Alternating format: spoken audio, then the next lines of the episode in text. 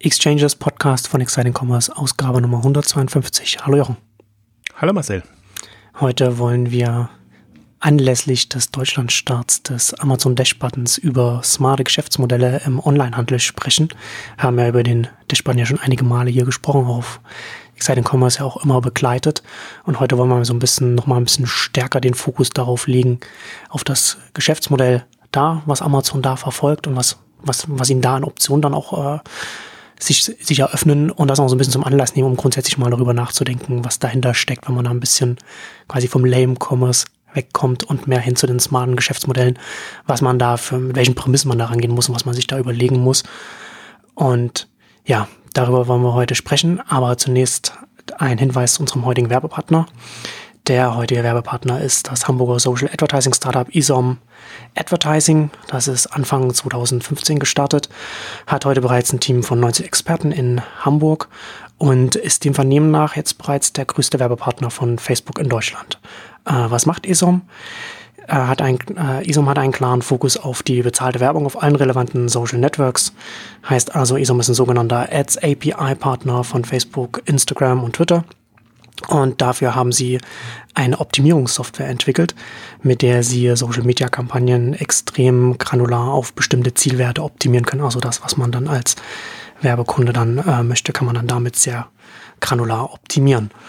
Ähm, also ob Branding oder Performance Marketing auf Social Media, ISOM deckt damit alle Werbeziele ab. Äh, sprich, ISOM hat also die Software und die Experten, übernimmt Social Media Kampagnen vollständig und die Kunden konzentrieren sich dann auf die oder können sich dann auf die äh, guten CPOs und andere relevante KPIs konzentrieren. Also, wenn ihr eure Facebook- bzw. Social Media Kampagnen professionell aufstellen wollt, wenn ihr eine smarte Social Advertising Strategie benötigt, fragt einfach mal bei ISOM an. Wenn sich einer im Social Advertising auskennt, dann ist es ISOM. Schaut euch an, wie ISOM eure CPOs und andere KPIs optimieren kann. Von daher einfach bei ISOM melden. Und damit steigen wir jetzt im Thema ein bei den smarten Geschäftsmodellen mit dem Dash-Button, der da jetzt äh, in Deutschland endlich auch gestartet ist. Also jetzt auch kann man sich jetzt hier auch die Buttons nach Hause holen.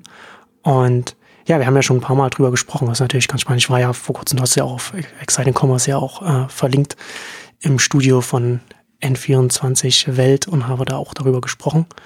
Äh, ist nicht im Fernsehen gelaufen, ist nur auf Facebook Live gelaufen, was auch so eine, die, die Kooperation, also Facebook, können wir, passt, passt letztendlich genau da rein, auch in das Thema, nur, halt von, von einer anderen Branche.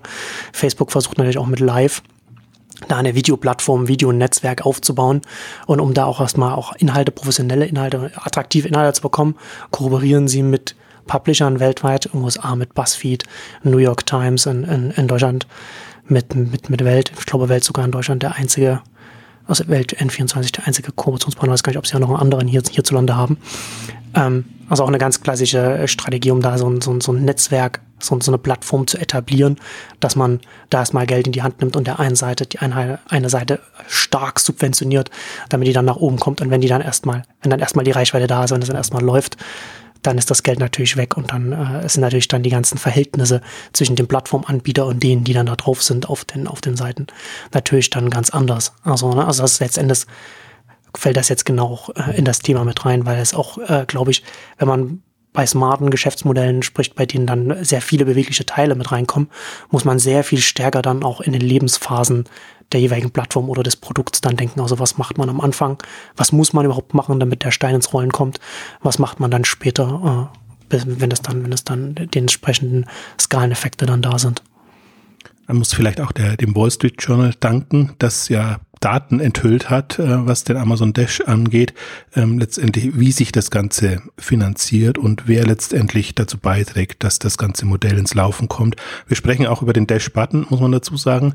Ähm, Dash ist irgendwie ein bisschen in den Hintergrund gerückt und mhm. meiner Wahrnehmung nach auch deshalb, weil Dash der, der Dash, der Stab, ähm, eher für Amazon Fresh Kunden gedacht ist und das natürlich noch kein so großes Marktsegment ist, während die Amazon Dash Buttons jetzt für ein breiteres ähm, Publikum attraktiv sind, weil sie eben die klassischen ähm, Fast Moving Consumer Goods äh, Brands letztendlich ähm, beinhalten.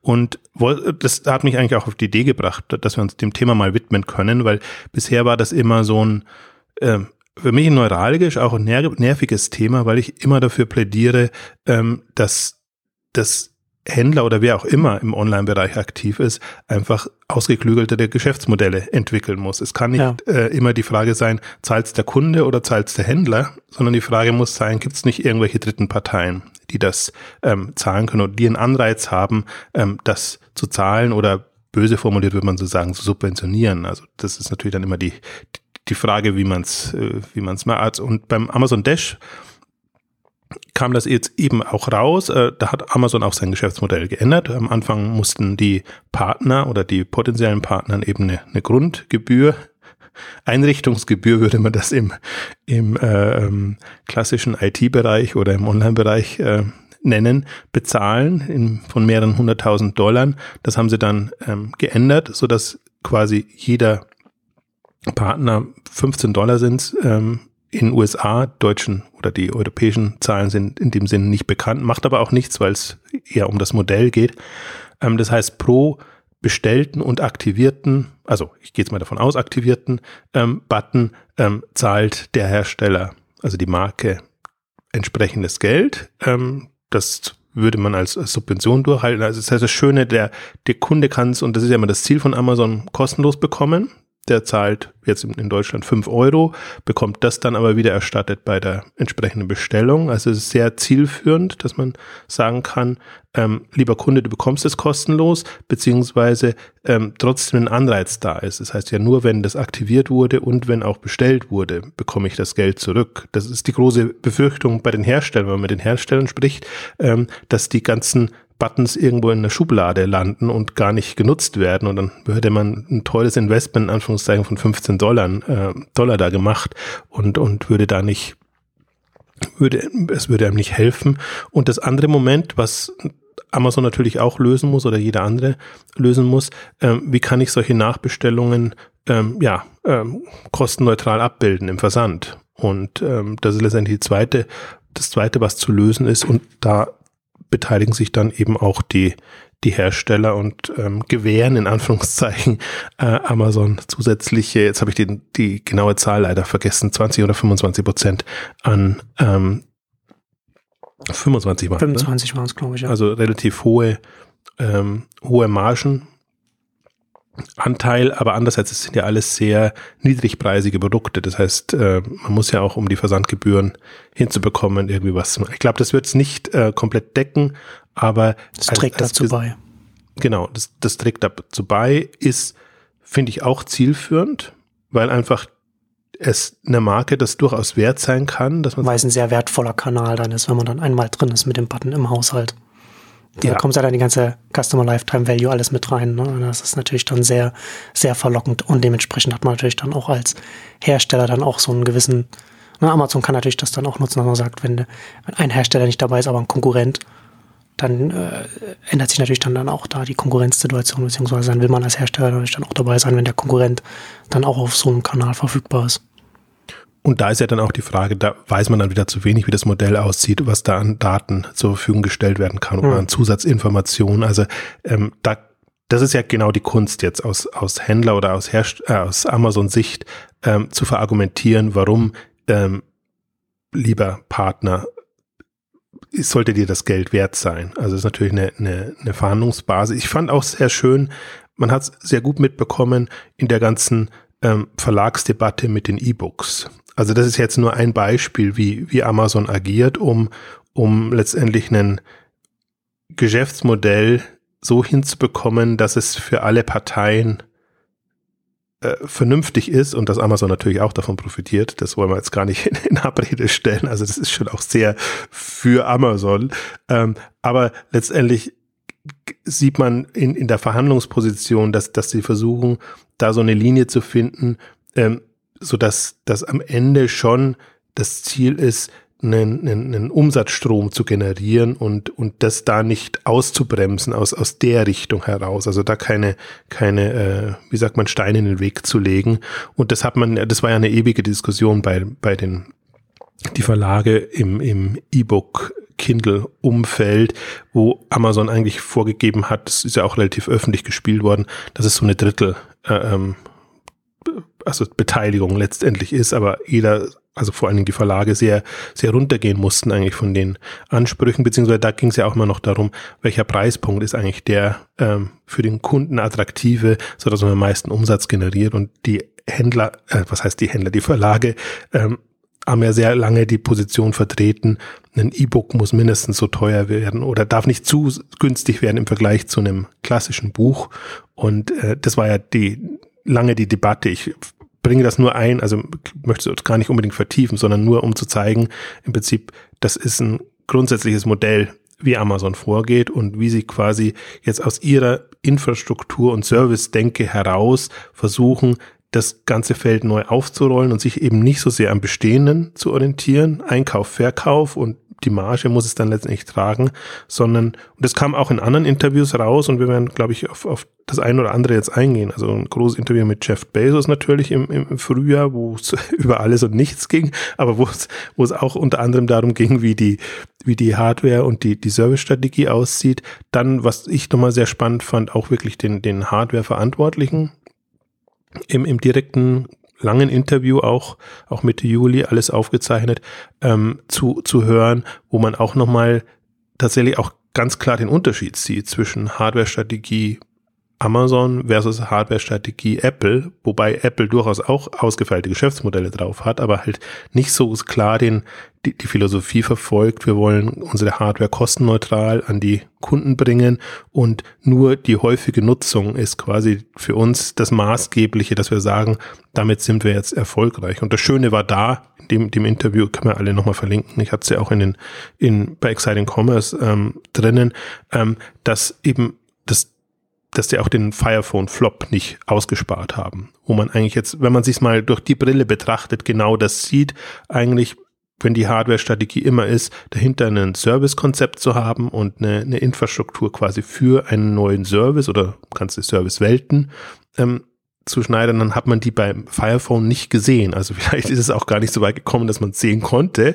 Da ging es dann doch sehr um, um Features und, und eine andere Art und Weise, wie man sich, ja, so diese räumliche äh, Navigation und alles war das, aber das war jetzt nicht, ich hatte nicht das Gefühl, dass da ein Service äh, schon greifbar wurde. Das ist beim Dash jetzt ganz anders, es ist beim Echo ähm, zum Teil schon anders, da ist noch nicht ganz so weiß, aber man sieht es auch bei, bei Amazon Fresh und bei den ganzen anderen Services und Diensten, dass, dass Amazon das sehr geschickt macht, ähm, da einfach Partner zu integrieren. Und natürlich, also wir wollen jetzt nicht sagen, dass das alles für alle Beteiligten gut ist. Darum geht's eigentlich gar nicht, sondern natürlich versucht, ich habe ja auch Beiträge geschrieben, wie, wie Amazon versucht, Marken und Hersteller in Anführungszeichen über den Tisch zu ziehen. Also es hat ja. immer zwei Seiten, ob man den gemeinsamen Nutzen sieht oder ob man quasi der der, der Vertriebslogik von Amazon ausgeliefert ist, die einem natürlich das versuchen, so hinzureden, dass es in Anführungszeichen ihren Kunden, aber letztendlich Amazon selber äh, am, am besten oder am, am, am, am zuträglichsten ist. Ähm, aber die, der Punkt, den, den ich spannend fand jetzt in dem ganzen Thema ist, wie viel Mühe sich Amazon gibt und wie viel Hirnschmalz da reinfließt. Ähm, und man sieht ja nur das Ergebnis und sagt man, ja klar, so muss es ja sein. Also die subventionieren das Debatten und äh, zahlen dann noch zusätzlich für, für den Vertrieb dann. Äh, Rückblickend aber, ist das dann immer alles offensichtlich. Absolut. Aber die, wenn man sich mal überlegt, wie, wie würde, das ist nicht der natürliche Weg der natürliche Weg wäre, also Amazon hat erstmal ein riesiges Problem. Du willst so einen Button etablieren, der kostet was, du musst ihn unter die Leute bringen und du hast im Prinzip kein Geschäftsmodell. Und dann weißt du, dann hast du einen Nachfüllservice, Nachbestellservice, äh, der mit Einzelprodukten eigentlich kaum, kaum abbildbar ist. Also du hast schon wirklich einen, ein großes Problem am Anfang, wenn du, wenn du jetzt nicht vom Ende her denken kannst oder die, diese Lösung noch nicht hast. Und das finde ich halt das, das das Spannende daran, dass, dass Amazon das ja auch zur, zur Philosophie erklärt hat und auch bei den Webservices oder bei anderen Themen. Die haben das ja so ähm, institutionalisiert und es gab diese schöne Jason und Scott Show, von der ich ein großer Fan bin, also von der einen Ausgabe von Jason Scott tue ich mich immer ein bisschen schwer, weil es immer sehr, sehr, sehr langatmig dann ist, ähm, teilweise bei, bei den Themen. Aber sie haben immer sehr gute Ausgaben äh, und auch Leute aus also Infos aus erster Hand. Und da hat eben der ähm, Neil Ackerman, heißt er, der, der lange Zeit, also für, für Amazon-Verhältnisse lange Zeit, also drei Jahre, äh, das Fulfillment bei Amazon gemacht hat und dann zu ähm, auf die zu Mondelez gewechselt ist und und jetzt dort quasi äh, ja schon sehr pro Amazon äh, eingestellt ist. Das ist ja auch das Spannende gerade. Wohin wechseln die Amazon-Leute? Die wechseln in die Industrie und äh, propagieren natürlich genau diesen Ansatz und sind schon von, von Amazon noch positiv geprägt, sagen wir jetzt mal so. Also einen sehr verständnisvollen, äh, für, für Amazon verständnisvollen Menschen haben sie jetzt dabei Mondelez, aber der hat eben auch sehr schön ähm, bisschen aus dem Nähkästchen geplaudert, wie, wie der Prozess aussieht. Und generell weiß man den Prozess, dass alles auf sechs Seiten letztendlich formuliert werden muss. Das ganze Konzept, das Spannende bei dem fand Kein ich, PowerPoint. Genau, kein PowerPoint, wobei das, das ist eben das Trügerische. Das fand ich so, so, so witzig an, an der Erklärung. Du, du schreibst es auf sechs Seiten und hast dann 30 Seiten im Anhang. Ja. Das heißt, du, deine PowerPoint-Charts letztendlich baust du in den Anhang ein und dort sind dann die ganzen Übersichten und alles. Ähm, aber vom Grund her sechs Seiten ausformuliert, muss das Konzept irgendwie ähm, da sein und alles, was du unterstützend zu deiner Angulation brauchst, packst du quasi in den Anhang. Und der hat halt sehr schön plastisch auch beschrieben, wie oft er da antanzen musste. Also, dass es eben nicht äh, beim, beim, ersten Mal getan ist und dass man wirklich alles bedenkt, sondern dass es wirklich ähm, ausgeklügelt sein muss mhm. und dass eben bestimmte Punkte erfüllt sein müssen. Und die Punkte sind tatsächlich, ähm, also das ist, ist, so banal, auch so banal, wie er es natürlich beschreibt, ähm, dass er sagt, oder dass er dann von, von Jeff Bezos oder den, den Amazon-Verantwortlichen zurückgeschickt wird, weil man sagt, denk an die Kosten für den Kunden. Das ja. darf den Kunden nichts kosten. Also denke, das darf den Kunden nichts kosten. Also überlege dir eine Kostenstruktur, wie du die so bauen kannst, dass der Kunde dann nicht direkt, klar, am Ende des Tages zahlt der Kunde natürlich dann, dann in irgendeiner Art und Weise dafür, aber so, dass er nicht direkt jetzt für die, für die Kosten bezahlt. Also das ist halt, ja, also man sieht das und wenn man sich mal das ganze Spektrum durchgeht, Amazon hat ja jetzt eine Fülle von sehr unterschiedlichen Geschäftsmodellen. Ich finde jetzt am, am Dash-Button kann man sehr gut deutlich machen, weil der kam jetzt gerade raus, die Infos sind sehr neu und das ist einfach auch äh, jetzt mal mit konkreten Zahlen nachvollziehbar. Aber man sieht ja auch, dass, dass äh, nicht immer der dem Kunden es erspart bleibt zu zahlen. Also sprich, das Prime-Programm gibt es, Amazon Fresh ist ein sehr hoher mit 299, glaube ich, immer noch in den USA ähm, oder 79, weiß es nicht mehr genau. Ähm, also vergleichsweise viel Geld, aber dann eben auch andersrum organisiert, dass das, so habe ich zumindest immer verstanden, im Vorhinein bezahlt wird. Ähm, und, und damit vom, vom Cashflow her es für Amazon einfach große Vorteile hat. Dann sagt man zwar, klar, die haben weiß ich, glaube ich, die letzten Zahlen, die ich gelesen habe, waren 11 Milliarden an, an Versandkosten, diese Zahlen und ähm, die Hälfte oder ein bisschen mehr, glaube ich, über, über Prime ähm, Einnahmen in, in, inzwischen in dem Bereich. Ähm, also, aber das bekommen sie halt früh. Das, das Geld, ähm, das zahlt man am, am Anfang und dann hat man eben ein Jahr quasi diese Vorteile von, von Prime. Und das sind ja alles Faktoren, die man einbeziehen muss. Und deswegen ist es ja auch nicht so, finde ich, dass, dass es für Amazon immer ist, muss ich, also rechnet sich das direkt im Sinne von, ist jede Bestellung profitabel oder ist das, ist das sofort am ersten Tag profitabel, sondern in dieser Amazon-Welt, die halt stark Cashflow getrieben ist, ähm, kann man auch solche Modelle entwickeln. Das heißt, wenn man Modelle finden, wo, äh, Modelle findet, wo der Kunde oder der Hersteller oder jemand anders Geld vorab zahlt, ist das auf jeden Fall für ein Amazon attraktiver, als da jetzt das letzte Prozent Marge irgendwie rauszubekommen, weil sie eben immer ihr Geld brauchen, um damit Investments zu machen, um damit ähm, alles Mögliche hinzubekommen. Also das ist ja das, das, wenn man sich wirklich mal die Kennzahlen von Amazon anguckt, ist ja das Faszinierende, was die an, an Geld zur Verfügung haben und dass das nicht das Kriterium ist, dass sie ausbremst, um neue Dinge zu erledigen und, zu machen. Ich finde im Übrigen, um einen kleinen Schwenk zu machen, das war jetzt auch das erste Mal, was, was bei Zalando auch rausgekommen ist. Also nicht nur, dass Zalando jetzt auch in die Richtung hin optimiert, zunehmend, Richtung Cashflow, sondern dass man auch sieht, alles, was sie an Investments, Übernahmen gemacht haben, das war leicht aus dem Cashflow zu zahlen. Also da mussten sie nicht ihr, ihr, ihr jetzt noch Geld aus dem, aus dem Börsengang oder anderes anfassen, sondern das schaffen sie wirklich durch durch eine, eine positiv Cashflow, also früh Geld generieren und Lieferanten spät bezahlen, ist ja letztendlich so das, das Modell. Also neg negatives Working Capital, wie es immer so schön heißt. Und ich glaube, das ist so die, da, da sind wir halt jetzt in der Kür, wie, wie ähm, Händler denken oder sage ich jetzt mal sehr, äh, ähm, ich weiß gar nicht, wie ich es jetzt, ich will es nicht zu sehr werten oder zu, zu hochheben, also fortgeschritten, also sagen wir mal, die, die haben ein bisschen smarter ähm, das angehen, die nutzen eben solche Effekte und versuchen ihre Services und, und Modelle so in diese Richtung zu entwickeln. Und ich glaube halt nicht, dass es eine Frage der Größe ist, sondern reine Frage der, der Smartness letztendlich, ähm, ob du in der Lage bist, so zu denken und das so hinzudrehen, beziehungsweise ich würde jetzt, wenn ich es negativ formulieren müsste, würde ich auch sagen, ab einem gewissen Punkt führt kein Weg dran vorbei weil wir in eine Richtung gehen oder sagen wir online befördert das, dass, dass die Margen minimalst werden. Also sieht man jetzt vor allen Dingen im Elektronikbereich schon, da ist es im Online-Bereich noch schlimmer als ohnehin schon im Elektronikbereich, der ist ja ohnehin schon ein, ein schlimmer Bereich.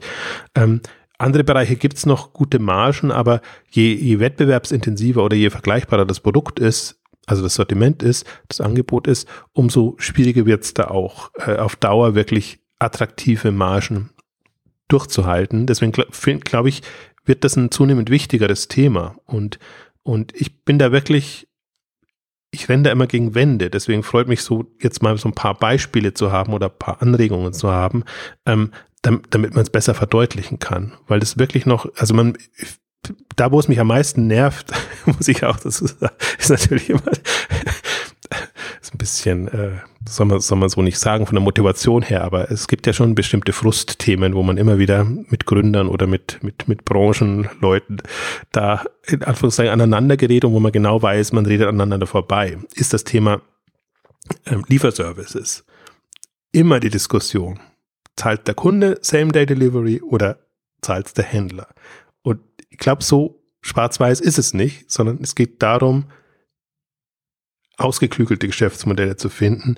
Und unter dem Gesichtspunkt muss man sich auch Prime Now und andere Angebote angucken, ähm, die Amazon momentan ähm, vorantreibt. Und ich glaube, man darf nicht so naiv sein, zu denken, dass Amazon genau so denkt. Entweder der Kunde zahlt oder der, der, der, oder Amazon selber. Ja. Und das sieht man ja an den Prime Now, was Amazon für Prime Now verlangt zum Beispiel. Ja. Ja, und das sieht man jetzt, da hat man ja sehr schöne Beispiele dafür, was du sagst, ne, dass es halt nicht so, nicht so schwarz-weiß ist. Und letzten Endes kann man sie auch umgedreht sehen, ne? dass dadurch, dass jetzt ein Handlungsspielraum für Geschäftsmodelle da ist, wie wir es jetzt bei Amazon sehen, das verstärkt natürlich den Druck auf die Margen wiederum, weil natürlich ein Amazon Geschäftsmodelle nutzen kann, mit denen es eben mit niedrigeren Margen auch Kunden, also mit niedrigeren Preisen dann Kunden einfach auch zu sich locken kann. Na, und das ist letzten Endes dann auch so dann der, die, der Effekt dieser, dieser smarten Geschäftsmodelle, über die wir jetzt sprechen, weil er eine, weil er eine asymmetrische Konkurrenz schafft, eine Wettbewerbssituation, wo man dann nicht mehr auf quasi auf Augenhöhe nur über den Preis miteinander konkurriert und da vielleicht ein bisschen mit Optimierung, also ein bisschen Anführungszeichen Optimierung im, im, im Backend, in Logistik und so weiter arbeitet, sondern dass man einfach mit einem ganz anderen Modell rangeht, ganz anders arbeiten kann und dann eben diejenigen damit dann ins Ausschießt, die, die, die, die rein mit der Marge und dem, und dem Preis arbeiten.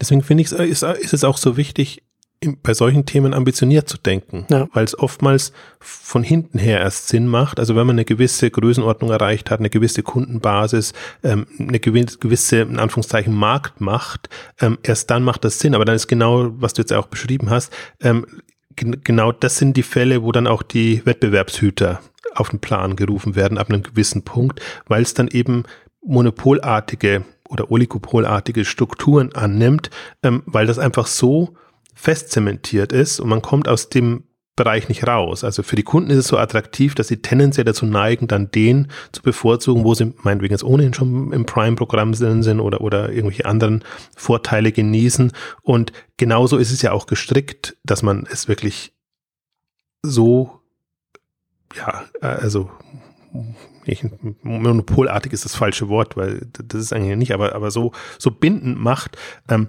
dass es, dass man als Kunde ungern raus will und dass es ein, ein Wettbewerber eins zu eins nicht machen kann, beziehungsweise der müsste genau denselben, der braucht einfach denselben Vorlauf. Es braucht einfach ja. die, die Monate, Jahre und man sieht ja auch, wie lange ähm, ähm, es bei Amazon auch dauert, solche Themen hinzubekommen. Und ich finde auch immer noch, wenn man sich die, die Prime-Zahlen anguckt, ähm, oh, selbst wenn das Millionen von Prime-Kunden sind, es ist jetzt nicht die Masse. Also das wirkt für mich immer so sehr überschaubar. Erst wenn ich das dann mit dem, mit dem Jahresbeitrag oder sonst irgendwelchen Themen multipliziere dann, und das ist dann sehe, das geht jetzt schon in die Milliarden rein. Ähm, aber so ist es, ich finde, so ist alles mit so Mitgliedsgebühren und, und, und, und Abo-Themen. Ähm, das ist nicht, da macht es nicht die Masse aus, sondern da macht es aus, ob du einen gewissen Grundstamm an interessierten Kundenmitgliedern bekommst und dass das Himmel zum Beispiel, das, das ist ja so darauf, wo, wo ein HelloFresh spekuliert. Also wenn, wenn, wenn da die Abbruchquoten nicht so hoch sind oder hoch wären, also wenn sie das wirklich als, als funktionierendes Modell hinbekommen, dann sieht man, mit wie wenig Kunden, die eben durch ihren monatlichen oder was auch immer Beitrag, den sie eben für, für das Essen ausgeben, einen wie hohen, ja, erstmal Bestellwert, aber dann auch letztendlich Gesamtumsatz ähm, generieren. Und das ist aus meiner Sicht super spannend, weil es ist konträr zu dem, was man sonst immer hat. Und es ist auch äh, konträr zu dem, was, was, was im Prinzip so die, die gängige Marktsicht ist. Also die gängige Marktsicht heißt ja immer, ähm, dem Kunden ist es wurscht, wo er kauft. Der, der Wechsel von einem Anbieter zum nächsten und das ist alles äh, irrelevant. Also du tust dich unheimlich schwer, eine Marke aufzubauen und das hinzubekommen. Und ich glaube, das trifft ja, das trifft ja dann auch zu bei aus, austauschbaren Shops. Ne? Aber das ist natürlich dann genau in dem in dem Moment, in dem äh, Amazon dann eben mit einem, mit einem Prime kommt, schafft es dann darüber dann eben auch eine eine Bindung und wird dann dann für denjenigen, der dann schon den, die Prime-Gebühr bezahlt, dann auch zum zur Default-Anlaufstelle wird dann quasi die Shopping-Suchmaschine selbst und ne, also hat man dann eine ganz andere da dreht sich dann die Beziehung zum, zum Kunden. Ich glaube halt, das ist auch der, der Unterschied zum Markenverständnis, dass man es bisher immer so aufgesetzt hat. Eine Marke ist eine Marke und die lebt halt von dem, wie sie in Anführungszeichen aufgeladen ist. Aber wenn man, solche Marken leben ja von den, von den Servicekomponenten, die dabei sind und schaffen die einen gewissen Login-Effekt und, und ja. sind so attraktiv, ähm, dann glaube ich, hat man dieses ja übliche Markenverständnis schon noch. Dann bleibt man seiner Marke treu so wie man seiner Bank treu bleibt oder, oder anderen äh, Themen treu bleibt, weil man einfach, weil, weil, weil es zu aufwendig ist, da das Konto zu wechseln oder sonst irgendwas zu machen oder Versicherungen oder, oder egal was. Das ist jetzt andersrum gedacht, aber ich glaube, ähm, im, im, im, im Positum oder nach vorne gedacht, ähm, sieht man, wie, wie all diese Anbieter jetzt versuchen, Mehrwerte zu kreieren, ähm, die, die es einfach weniger leicht machen, wegzukommen oder man kann es auch andersrum formulieren, die einen einfach unterscheiden. Es ist einfach was anders als, als Amazon, Amazon Prime, oder muss sogar zwischen Amazon und Amazon Prime unterscheiden. Und, und das, das finde ich passiert auch viel zu wenig. Wir haben es in der, der, der Walmart-Ausgabe ähm, durchdiskutiert, wenn man sieht, wie bestimmte Amazon Themen kopiert werden und wie genau die falschen Aspekte kopiert werden und wie, wie nicht unterschieden wird, was macht Amazon für seine Prime-Kunden und was macht Amazon für seine gesamten Kunden. Und da ist es sicherlich zum Beispiel der Suchmaschinenaspekt, dass man sagt, irgendwie, das, das ist ein schöner Effekt, den wir für alle haben. Und wenn wir uns als quasi die Produktsuchmaschine etablieren können, wunderbar. Aber das ist doch eine andere Strategie, eine andere Philosophie, ähm, die Amazon im, im Prime-Segment fährt. Und ich finde das alles sehr tapfer, was Amazon gerade treibt in dem, in dem Prime-Segment, weil es im Prinzip ähm, unter Umsatzmaximierungsgesichtspunkten nicht zielführend ist. Wenn man sagt, ich, ich mache bestimmte Aktionen, dem, dem Prime Day jetzt zum Beispiel oder andere Geschichten, Prime Now, auch die Buttons, äh, die sind nur dann, ähm, also kannst du sie erstmal, also machen sie für dich Sinn, wenn du bereits Prime-Mitglied bist. Also das ist nicht so, dass, dass Amazon damit jetzt eine Masse erschließen kann. Ja. Ähm, und das ist im ersten Moment ist das kontraproduktiv und dann würde immer jeder davon abraten und sagen, du, du, du verbaust dir deinen Markt und die Potenziale, die du haben kannst. Aber wenn man es eben nicht so macht, bekommt man später nicht mehr hin.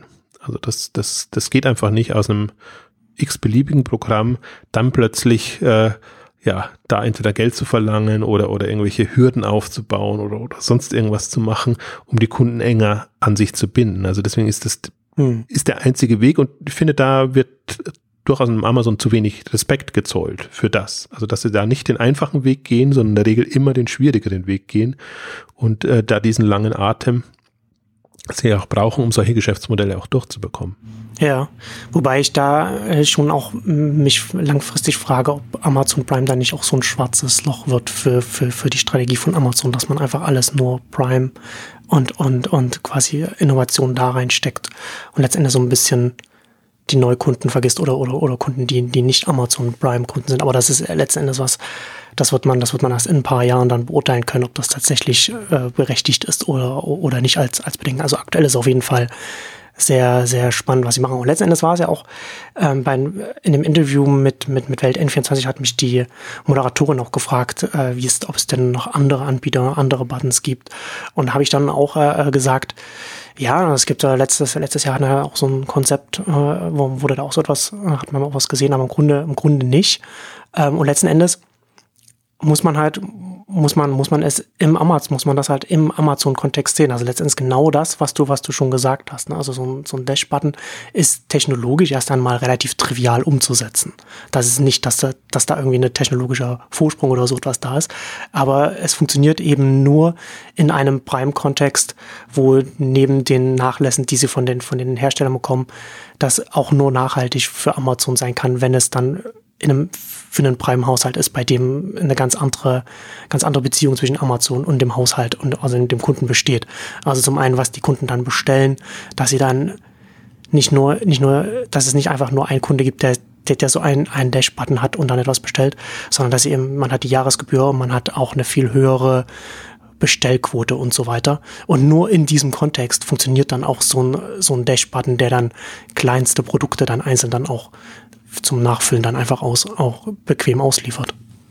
Also mal davon abgesehen, ich finde den, der, der Dashbutton ist für mich ja immer noch absurd. Also das, das wirklich eine, eine händische Nachbestellfunktion quasi einbauen zu müssen. Im Prinzip ist es so eine Art von Bankrotterklärung, wenn man sagt, alles muss intelligent werden und alles soll wissen, äh, wann Produkte nachbestellbar werden. Also ich kann mir nur, ja.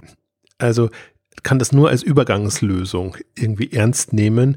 Und aber auch, ich kann mir durchaus auch vorstellen, dass wahrscheinlich niemand auch bei Amazon damit gerechnet hat, dass genau solche in Anführungszeichen bescheuerten Buttons mit, mit eben Logo, also gebrandete Buttons, dann plötzlich solchen, solchen Anklang finden. Aber es schmeichelt natürlich auch den Marken. Und das sieht ganz anders aus, als wenn da jetzt ein, neutraler Amazon-Button äh, ähm, da wäre. Ich finde es immer ganz interessant, parallel zum, weil ich auch mal das, das Tech-Block oder das, das Mobile Distribution Block oder wie auch immer das heißt, ähm, verfolge. Und sie haben ja so einen neutralen Internet of Things äh, Button zum, zum Spielen für äh, Innovationstreiber, Entwickler ähm, etc. Das heißt, das Ding gibt ja auch für Bastler, nennen wir es so. das Ding gibt's ja auch in neutraler Form, muss es natürlich auch in neutraler Form geben, weil es natürlich in die ganzen Geräte auch rein soll und, und da entsprechend da ist. Ja. Aber das, das ist so, jetzt als Nicht-Techie, sage ich jetzt mal, äh, so es verliert seinen kompletten Charme, wenn, wenn es nicht gebrandet ist. Hat natürlich dieselbe Funktionalität und du kannst alles damit machen. Ähm, also insofern verstehe ich schon, also ich finde immer ganz, ganz interessante Diskussionen, weil, weil oft kommt, die sind hässlich und die möchte ich doch nicht in meinem Badezimmer oder Küche oder sonst irgendwas haben. Ich finde sie durchaus gut, also in Anführungszeichen, also weil ich ja immer davon ausgehe, das sind die Marken und die Themen, die ich ohnehin äh, äh gut finde. Also so wie, wie ich eine Zahnpastatube im, im Bad rumstehen habe, warum kann ich ja. da nicht die, den Button vom, vom selben, von derselben Marke da haben? Also da wird der Button immer schlechter gemacht, als, als eigentlich ist. Oder im Kontext mit dem Produkt, die stehen ja auch alle gebrandet darum im, im Zimmer, in der Küche oder, oder wo auch immer. Ähm, also ich, das, das ist noch eine, eine finde ich, eine andere Geschichte, wie, wie manchmal, glaube ich, so Effekte auch entstehen. Und da hat man diesen eigentlich schönen ähm, Dash, Amazon Dash als, als ja wirklich kleinen Handscanner. Irgendwie sehr smartes Produkt. Und da bin ich ja eigentlich erst so richtig ich soll sagen, das hat mich so richtig begeistert als, als Thema oder als andere Möglichkeit. Da ist der Button natürlich ein großer Rückschritt. Der hat weder Audio noch, noch sonst irgendwas, sondern nur äh, tatsächlich eine manuelle Nachbestellfunktion. Äh, es ist so absurd. Also ich bin mal gespannt, wie, wie der historisch betrachtet dann irgendwann mal ein, einzuordnen sein wird. Und man sagt, guck mal, was, was wir da brauchen, so wie die ersten Riesenklotz-Handys, äh, die man hatte, so als, als, als erste Version. Also ob das in, im, in der, im Smart smarten Kontext eben noch intelligentere Produkte werden oder ob das in irgendwas anderes aufgeht. Aber auf jeden Fall lässt, also finde ich eine vor dem Hintergrund gebrandete Produkte oder Geräte, wie auch immer man es fast schon bezeichnet, als Händler ins Haus der Kunden zu bekommen, die einfach nur, nur eine Funktion haben. Das ist schon eine, ähm, ja, eine, eine nächste Stufe und vor allen Dingen das wirklich so kostenneutral hinzubekommen, wie, wie Amazon das jetzt gelöst hat. Ähm, also man sieht aber auch, dass einfach nur bestimmte Partner dabei sind. Also Procter Gamble ist ja offenbar der, der immer mit, mitmacht bei allem, was äh, Amazon so, so treibt. Aber wenn man dann so, mal durchgeht, natürlich, das, wenn man dann einen so großen Konzern hat, hat man sehr viele Marken Kleine bekommt Amazon auch immer so zum, zum Testen dazu, aber es ist jetzt noch nicht, nicht so, dass die gesamte Industrie jetzt äh, freudestrahlend quasi auf so, auf so eine Lösung aufspringt. Ähm, Muss man aber, aber auch sagen, dass es auch wirklich einfach noch ein Programm ist, das es noch nicht so lange gibt. Also letztes Jahr erst gestartet. Die Älteren erinnern sich vielleicht, viele haben es für einen Aprilscherz gehalten. Also ist jetzt, der US-Staat ist jetzt auch noch nicht so lange, so lange her. Nee, würde ich auch sagen. Und, und aber, wenn man sich mal verfolgt und, und einfach Revue passieren lässt und zum Teil auch erzählen lässt, ähm, was, was Amazon in dem Bereich macht, dann muss man da eben auch ein Amazon Pantry mit reinnehmen und Amazon Fresh so am Rande. Aber Pantry finde ich noch, noch spannend, weil das, das auch so ein Programm ist, was letztendlich über die, die Hersteller refinanziert oder, oder getrieben werden kann, dass man mhm. wirklich sagt, ähm, quasi füll dein, Vorrat, deine Vorratskammer auf ähm, als komplett andere Lösung und da eher so einen, so einen, also für mich ist es, Pantry fällt für mich immer so in den, in den Bereich rein, lebender Warenkorb, also dass man halt so auffüllt, auffüllt, auffüllt, bis es irgendwie eine Größenordnung erreicht hat. Das ist ja letztendlich so, dass das Limit, der, der Karton ist vorgegeben und äh, dann bekommst du eben dein, dein Pantry-Paket äh, zugeschickt, aber nochmal einen komplett anderen an Modus und auch wieder so, so eine Mischung aus, aus Service-Erleichterung, die du dann hast, erstmal auch konträr zu allem anderen gedacht, also widerspricht auch allem, was, was Amazon sonst treibt, mit Schnelligkeit und du musst genau wissen, wann das ist und so. Und ähm, das sind aber noch die ganzen, also würde ich wieder unter dem optionalen Aspekt betrachten. Du hast halt unterschiedlichste Möglichkeiten und versuchst dann, das auszutesten. Genauso aber wie man sagen kann, Amazon hat ja auch ein klassisches Abo-Programm, dass du sagst, ich will bestimmte Produkte abonnieren, bekomme die dann halt alle x Wochen ähm, entsprechend. Hat jetzt auch nichts mit, mit Nachbestellung oder, oder sonst irgendwas zu tun. Also sie haben das ganze klassische, ich glaube, das fällt sogar in Amazon Family ähm, Bereich rein oder so, haben sie ja sehr viele jetzt ähm, abonnierbare Produkte schon, wo, wo sie einfach, wo man einfach sieht, sie entwickeln das konsequent weiter und ähm, insofern sammeln sie auch aus unterschiedlichen Richtungen Erfahrungen und sehen ja dann auch, was ist das attraktivere Modell jetzt ähm, in der Gesamtkostenrechnung, wenn man, wenn man wirklich mal dann einen, einen der Spartenprogramm gegenüberstellt zu einem klassischen Abo-Programm. Also das sind alles so Sachen, die, die, die, die Amazon dann testen kann und wo, was halt das Faszinierende ist, dass, dass sie so fantasievoll sind und, und halt alles mal angehen und ausprobieren und und am Ende sieht man dann, ähm, was bleibt. Die Gefahr dabei ist, dass man sich verzettelt. Wobei ich da das Gefühl habe, dass es immer mal wieder so Aufräumphasen gibt, wo, wo einiges äh, eingestampft wird, was einfach sich nicht bewährt hat oder vielleicht was zu früh kommt, zu spät kommt oder überhaupt keinen keinen Sinn macht oder was vielleicht auch andere Zwecke erfüllt hat als, als, als Testballon. Ähm, also das ist schon nicht nur schön zu sehen, sondern ich glaube, da hat jetzt genauso ein Amazon extrem viele Erfahrungen. Und das wird halt einmal immer so, das wird einem dadurch klar. Also weil dieses, dieses, dieses Sex Paper Geschichte oder aus dem Kundensicht heraus die Pressemitteilung formulieren und so. Das ist inzwischen, also das wird bei jeder Gelegenheit betont und das kennt man, da weiß man immer dann nicht, ist es nur PR-Geschichte und um sich ein bisschen andersartig und, und kundenaffiner ja. darzustellen oder hat das wirklich einen, also wird es gelebt in dem Sinne und ich finde gerade aus solchen Interviews, wenn man auch mal und der hat das ja, finde ich, durchaus, also er ist jetzt nicht in die Details gegangen, aber hat durchaus das Leid mit beschrieben, das er hatte. Das ist halt frustrierend, wenn du fünfmal antanzt und, und das machst. Und es braucht auch bestimmten Typus von Menschen, der sich der Herausforderung stellt und sagt, ich will das, das ist jetzt eine, eine Knobelaufgabe, da tüftle ich jetzt so lange rum. Ja. Und ähm, das war in, in dem Fall ging es darum, ähm, wie hieß es, Small and Light ähm, Programm, also sehr, sehr kleine und leichte Produkte ähm, kostenneutral verschicken zu können, die, die einfach nicht so viel kosten, aber die, die trotzdem natürlich dann, wenn du es verschickst, entsprechend für Kosten sorgen.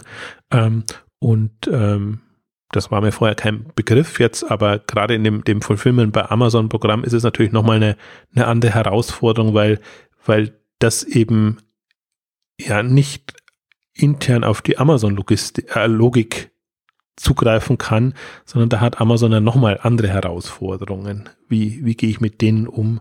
Also hat es generell, also wenn, wenn ein Produkt nicht primefähig ist, wie es ja immer so schön heißt, dann ist das ja im Prinzip sehr schädlich für Kunden oder Prime-Kunden, die das sehen und denken, das würde ich jetzt zu dem Preis gerne bestellen, habe aber einfach keine Möglichkeit. Also das heißt, Amazon hat da schon sich auch eigene neue Probleme eingehandelt dies lösen muss und das kann es nicht alles abwälzen jetzt auf die Partner. Insofern finde ich das schon interessant. Ich glaube gerade das FBA, hm. äh, der Bereich ist eine sehr, wie soll ich sagen, braucht es eben Tüftler, die sich da nochmal Gedanken machen, wie man da kostenneutrale Modelle entsprechend findet.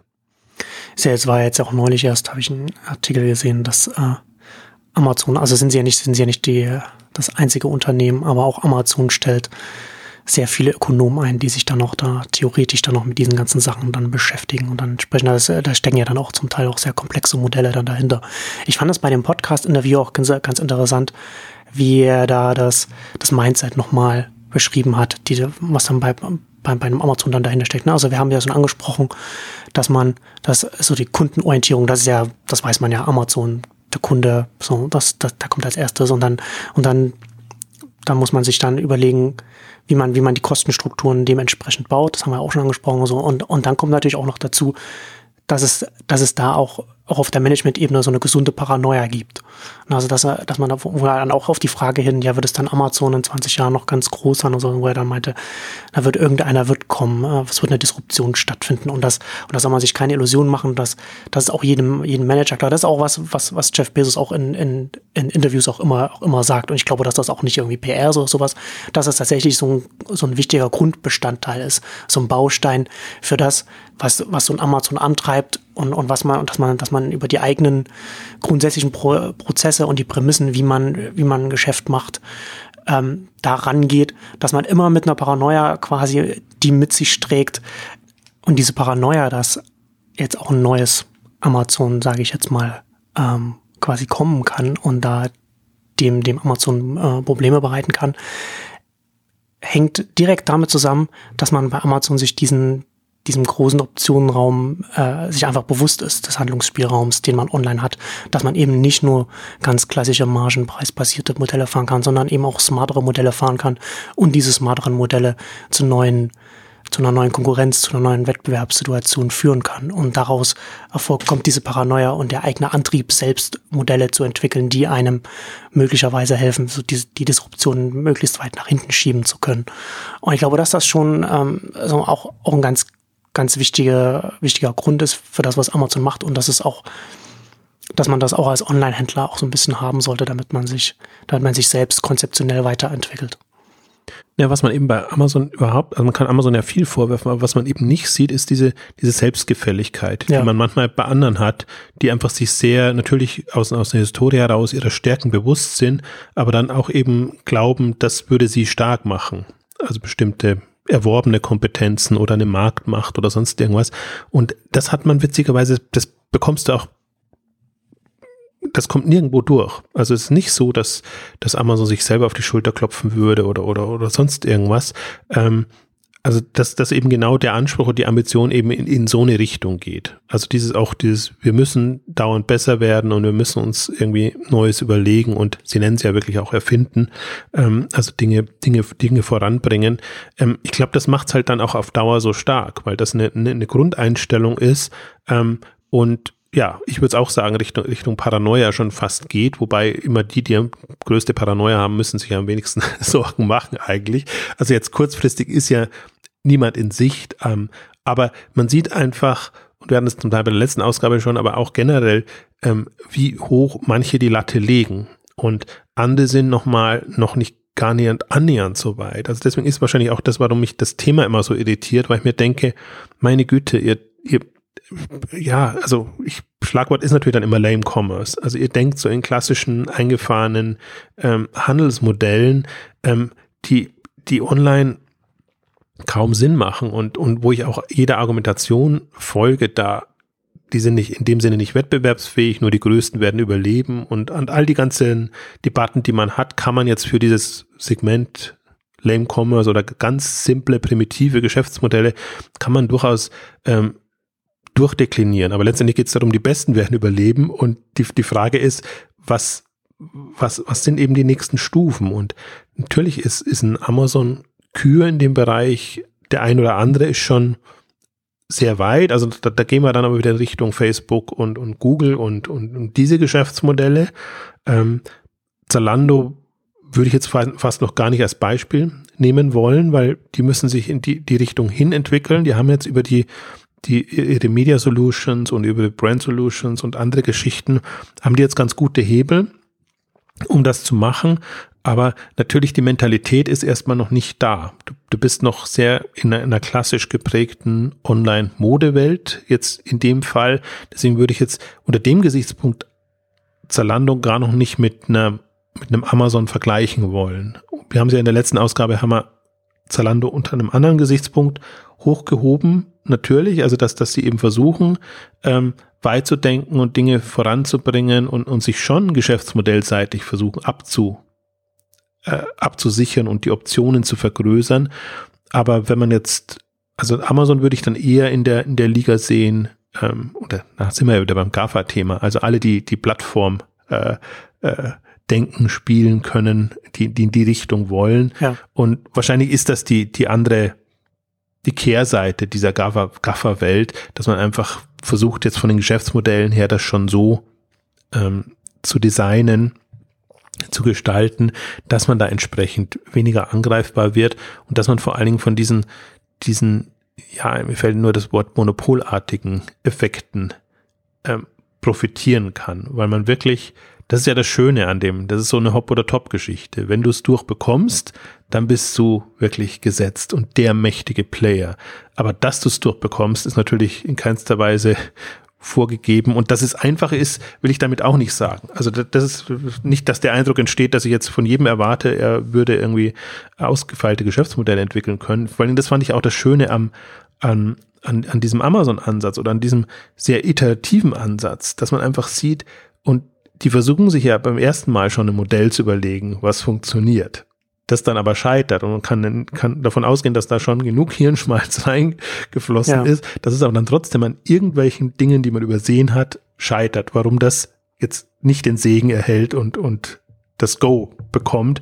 Und daran allein sieht man schon, wie schwierig es ist. Und ich sehe es eher für mich immer so als diese ganze Geschäftsmodellentwicklung, Erlösmodelle und alles so Denksportaufgabenmäßig, dass man wirklich da so, was früher natürlich alle gehasst haben, aber was im Prinzip die, die, die, auch den Spaß dann auch macht, wenn man, wenn man durchbekommt, dass man wirklich einen, einen im Grunde unlösbares Problem hat. Man, man sieht irgendwie überall nur Kosten, Kosten, Kosten, alles zu teuer und das trägt sich nie und das passt nie und trotzdem die Energie und den, die Ambition entwickelt, da jetzt zu überlegen, nee, aber wie muss ich das jetzt denken, damit sich das trotzdem lösen lässt? Und das finde ich auch, das sind die, die, die großen Aufgaben letztendlich auch, die, die, die, die jeder Einzelne, aber die letztendlich auch die Branche hat. Da jetzt mit den neuen Gegebenheiten wirklich extrem Energie drauf zu verwenden und, Und ich weiß nicht, es gibt wahrscheinlich ein, geniale einzelne Personen, die das können, aber natürlich auch im Austausch, dass sich, dass sich einfach Leute zusammen und sagen, ah, jetzt, wir haben eine neue Mobile-Welt. In dieser Mobile-Welt, die ist ja auch noch so vertrackt. Das, das, das passt ja alles auch nicht zusammen. Und jetzt hat sich halt dieses App, App Store Modell ähm, durchgesetzt, was erstmal ein lukratives Modell ist für alle, die einen App Store betreiben, für alle anderen eher nicht so. Und diese 30 Prozent, also das ist ja auch alles nicht, nicht Gott gegeben, dass man da sagt, äh, das App Store muss, Modell muss ja so aussehen und 30 Prozent muss beim Plattformbetreiber sein. Könnte ja jemand kommen, der sagt, nee, App Stores ist es nicht oder freier Zugang ist es oder ich, ich brauche gar keine Gebühren, sondern ich versuche das irgendwie anders und dann würde sofort dieses App Store Modell wieder ausgehebelt werden. Jetzt nur mal vom, vom Denksansatz her, das im ersten, jetzt gerade wäre es utopisch, weil man nicht sieht, wo, woher könnten dann die anderen Erlösströme kommen. Aber das, das heißt nicht, dass das nicht ein, ein, also es kann nicht ein optimiertes Modell sein, sondern es ist ein komplett anderes Modell, nicht diese ganze schöne App Store Welt wieder, wieder kollabieren lässt.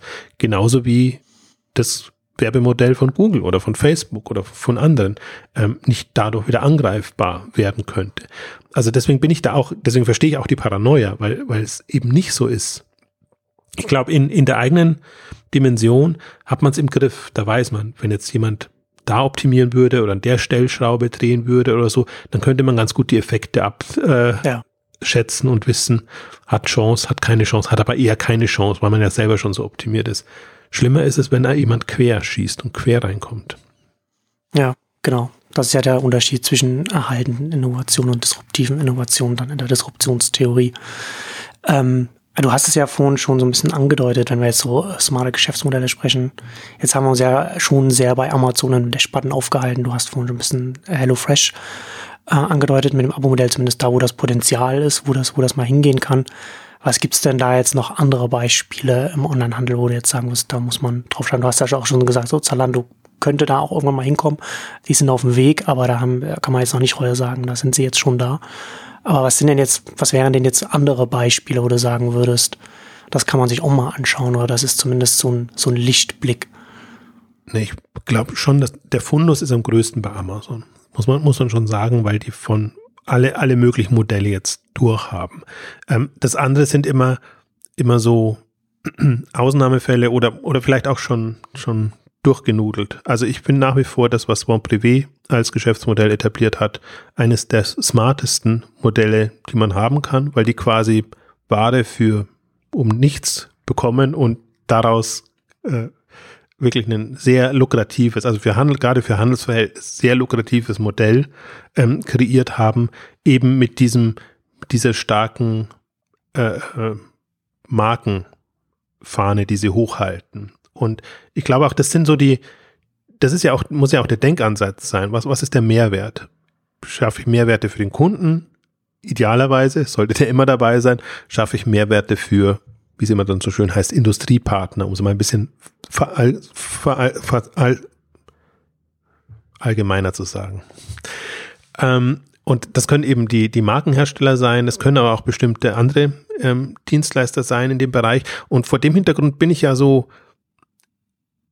habe ich, halte ich nichts davon, jetzt diese, diese Hop- oder Top-Sicht, Abo-Modell ist gut oder Abo-Modell ist schlecht, ähm, über den, über den Abverkauf äh, zu gehen, ist gut oder ist schlecht, oder es, es gibt immer nur eine Variante, sondern der, der, der Punkt für mich ist, das Spektrum zu kennen, die Vor- und Nachteile zu wissen, zu wissen, in welchem Kontext wird das gemacht. Und das könnte man zum Beispiel im, im, im Abo-Bereich kann man sehr wirklich durchdeklonieren, was da immer alles in einen Topf geworfen wird. Es gibt so viele äh, unterschiedliche Abo-Modelle jetzt vom Nachbestellen, von Club-Mitgliedschaften bis eben wirklich, ja, also riesen, riesen Spektrum jetzt, nur, nur in dem Abo-Modellbereich.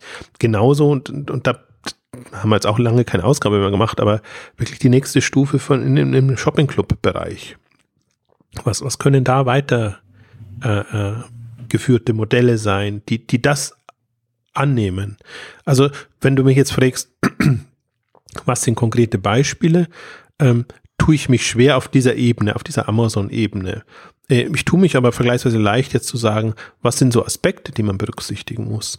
Und das ist ja, deswegen, ich, ich, ich bekomme immer, wie soll ich sagen, Halbanfälle, wenn ich, wenn ich auch einfach sehe, wie, wie wurde so ein Shopping Club Modell eben oder ein, ein Live-Shopping-Modell äh, dann, dann degeneriert äh, übertragen auf klassische Händler, Tagesangebote. Da, da, ja. da, da sträubt sich bei mir mal alles, wenn ich sehe, auf welche banale Art und Weise bestimmte sehr, ja, also die einen wirklich zum Weiterdenken bringen hätten können, dann auf eine sehr banale Ebene runtergebrochen werden. Und, und das ist immer die Gefahr dabei, dass man etwas sieht im Einsatz und erstmal nicht versteht, was ist jetzt eigentlich, was ist da anders? Warum ist das jetzt auf einmal toll? Und ähm, dann eben nur wieder sieht, aber das ist doch genauso wie unsere Tagesangebote, Logangebote, die wir alle haben. Und es ist aber einfach ein komplett anderes Geschäftsmodell, weil die einen werden wirklich als, in Anführungszeichen, Preismarketing eingesetzt, um Kunden zu locken und zu machen. Für die anderen ist es ein Kundenbindungsinstrument und, und hat einen komplett anderen, anderen Zweck. Und deswegen, das ist eigentlich so für mich so die, der Punkt oder mein Plädoyer immer, es, es nicht sofort in Schubladen zu stecken und, und einzuordnen, sondern sich bewusst zu machen, wir leben in einer Welt, die eher in Richtung Vielfalt geht. Und Vielfalt der Möglichkeiten, aber auch in der Vielfalt dann der Kombinationsmöglichkeiten.